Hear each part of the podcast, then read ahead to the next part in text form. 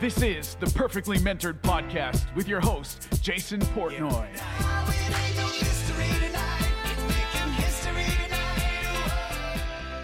We are live. Happy Monday, everybody, or whenever you're listening to this. Hope you had a good weekend. We are back to consistently doing this. This is the Ask Jason Show, joined by the lovely Megan, as usual. Or we'll just field your questions, answer any questions on business, life, or whatever you want to talk about. Marketing, we're here to help. So put your questions in the comments. And if we don't have time for it, we go through the questions and we just add them to the next week's call. So you could send them in to us as well. So I think we're ready to go. Let's jump into this. Let's get the week off right. Got some work to do. Got some funnels to launch. Let's go. All right. Okay, the first question of the day is from Joe. What should I not expect to get out of a coaching program? What should you not expect to get out of a coaching program? By the way, anytime you repeat a question, and I'm becoming increasingly aware of the fact that I do this sometimes, it's a stalling mechanism. And you don't need to actually repeat the question. You know exactly what the question is. And if you're repeating it, it's because you're stalling in your own head. So I just caught myself. So you get to see live coaching on here. I'm going to add value to you. If you ever do that, you know, your spouse asks you a question, your boss asks you a question, and you're like, well, what was that again? Like, or you're like, where is the report? Where is the report? It means you're stalling and you don't know. So I got to think about this. And instead of repeating the question back is, let me think for a second. Look, you get what you put in. I think a lot of times people have unrealistic expectations. They're going to go in and like a drug, they treat their coach like a drug or antibiotic or some sort of, you know, I'm just going to cure you and this is going to fix you, and you're going to come into a coaching session and get fixed like that's going to happen. I think that's. You don't get that out of a coaching program. A coaching program is designed to really help you think. If you want done for you, hire an agency. If you want a coach that could help point you in the right direction, obviously show you the way with a lot of different things, but they're not going to do the work for you. So one thing you have to understand is, as a coach, the hardest part for me was when I first started was watching these people come into the coaching program and they just wouldn't do the work. And then I would get really annoyed. And Megan, you and I have had a conversation about this. How come they're not showing up at the call? How come they're not doing this? What's going on? And the cardinal rule of coaching is you can't want it more for your client than they want it for themselves. That's true even for our agency side of things. Sometimes we care more about the business than our own clients actually care about the business. So I would say that that's probably one of the things you don't get out of a coaching program. Or you shouldn't look to get out of a coaching program. It's not a genie. It's not a magic lamp. You're not going to rub it and your wishes are going to come true. I think if you go into it with clear understanding of where you need the help, and you learn to articulate the questions succinctly, and you could ask them clear and precise questions, then you'll get everything you want out of the coaching program. But the implementation is on you. Okay. I have just launched my e-commerce clothing business. What is the number one thing that I should be focusing on and putting all my efforts towards in order to be successful? And this is from Sarah. I don't know where you're at, Sarah, in terms of a business proof of concept, but I'll answer it in a couple of ways. One is, if you just launch your e-com store and you just like, this is the first go at the business, prove it out, prove a concept. You need sales. You need people buying your stuff. You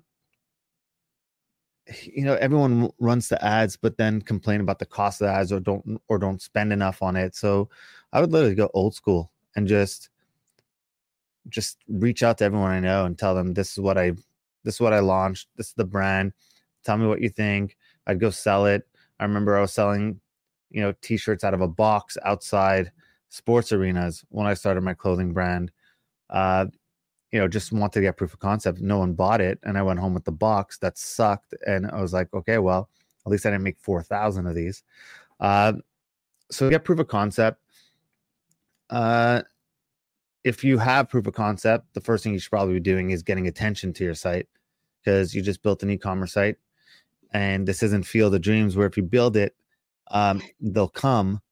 You have to actually get people to come to your site. So I'd start marketing it. I'd start reaching out to micro influencers, doing joint ventures, who you could possibly get in front of their lists. So I'd find people who are in a similar space as you, but not direct competitors. Example, Megan's wearing a hat. If you sell hats and someone who sells hoodies, maybe do some sort of collab, do a team up, say, hey, look, I'm just getting off, or find some way to add value where you get access to their lists, because you don't have a list right now. And the first thing you need to do is start building your list. So find people who could partner with you, who could get you in front of the right people. Oftentimes it's more who that will take you to the next level. So I'd spend time saying, okay, look, if I want to skip 3 years in this, I want to jump 3 years ahead, who do I know that could possibly help me do that? And then start running some ads and start getting some attention to the website. But if I was just starting, I'd get proof of concept. If you already have proof of concept, people like your stuff, and now you just decide that you're going to build an online store, or you had a retail location and you were constantly selling out of your retail location. Now you're starting off an e-commerce store. I would start getting attention as fast as possible to the site. Okay. What is a unique but effective way to use direct mail? Something other than a flyer or like a postcard. And this is from Xavier. Again, it depends on what industry you're in. We just literally filmed a whole content training around direct mail for our mastermind clients and one-on-one clients. So if you're interested in that, you could reach out to us and we'll give you access to the entire playbook. But I'm not going to leave you with just selling you the answer. I will give you some practical answers. I mean, from an agency side of things, we've sent out toy soldiers in the mail saying we're fighting for your business. And we've sent like literally thousands of toy soldiers to like a client, they became a client. So an $8 Amazon order turned into almost $100,000 client. Talk about ROI. You could send boomerangs in the mail to past clients and say, hey, we want you back. And it's just cute ways of getting in front of people. The whole point of direct mail is when you're seeing an ad, look, it's to sell the next stage that you're in. So if you've never heard of them, if they've never heard of you before, there's only two ways you can get in front of them. One, an ad, or you could cold call and you could show up to their office. You could do a lot of different things, but keep in mind, you probably have competition that's doing a lot of those things also. So one way to stand out is actually send direct mail. So you can send like a shoe in the mail and say, hey, just trying to get my foot in the door. Like literally something like that. If you're brand new with a note and you set in a FedEx box, you put it in like a gold envelope, you put your letter, your sales letter in a gold envelope, something just stands out that makes you different than everyone. I like using bigger and colorful envelopes, because when they get stacked on someone's desk, you don't fit in with all the other little envelopes that are there. You stand out. FedEx and UPS always get stand out more because it looks like you took and invested in money to get it there faster. And everyone always accepts FedEx and UPS. That's the first things that get open inside an office. So again, the goal is to actually get in front of the people, actually get them to open your letter and actually read it. Once they did that, now they heard of you. Now you have follow-up techniques. There's different follow-ups that you could do.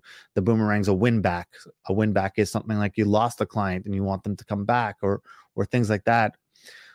So there's all different ways. And literally, like I said, I mean, I'm actually we did a shorter version for our group clients, and now I'm in the process of filming a longer, like really, and giving away every swipe, like every letter that goes with a different direct mail piece inside there. So if you're interested in learning about that, just reach out to Megan or DM me and say you're interested in this, or comment below and we'll reach out to you and show you what that looks like. But those are some different direct mail pieces that look differently than just sending a letter in the mail saying, hey, love your brand, really want to work with you. So again, it really depends on the type of industry you're in and what you could do to be clever to get in front of those people. Yeah. Okay. Okay. This is from Laura. I have an ad agency and every client I get seems to be a bigger pain than the one before. Yeah. What can I do to better vet a potential client? Hey, Jason here. I hate to interrupt this episode. You're probably enjoying it so much right now. And thank you for paying attention to it and tuning into this episode. Look, the truth is, I really need a favor from you. We really want to keep getting this in the hands of more and more people. So if you could do me a favor and head on over and leave a 5-star review, leave us a review, leave us some comments, share it with friends, spread the love. It would mean the world to me. As well, continue the conversation with me on Instagram at Jason Portnoy. Follow along there. Look forward to seeing you there. Thank you so much. Now let's get back to the episode. Red flags on you, not the clients. You keep onboarding bad clients. So if you keep onboarding bad clients, I like the question because, and I'm not going to be hard on you. Who asked this question? Laura, I'm not going to be hard on you for asking this question because you've realized it. And you're not just saying, hey, clients suck. What can I do? Like, I hate clients, right? Or every client I have is just really bad. You know, what's wrong? What's wrong with clients? You're actually noticing that it's on you and you need to qualify better.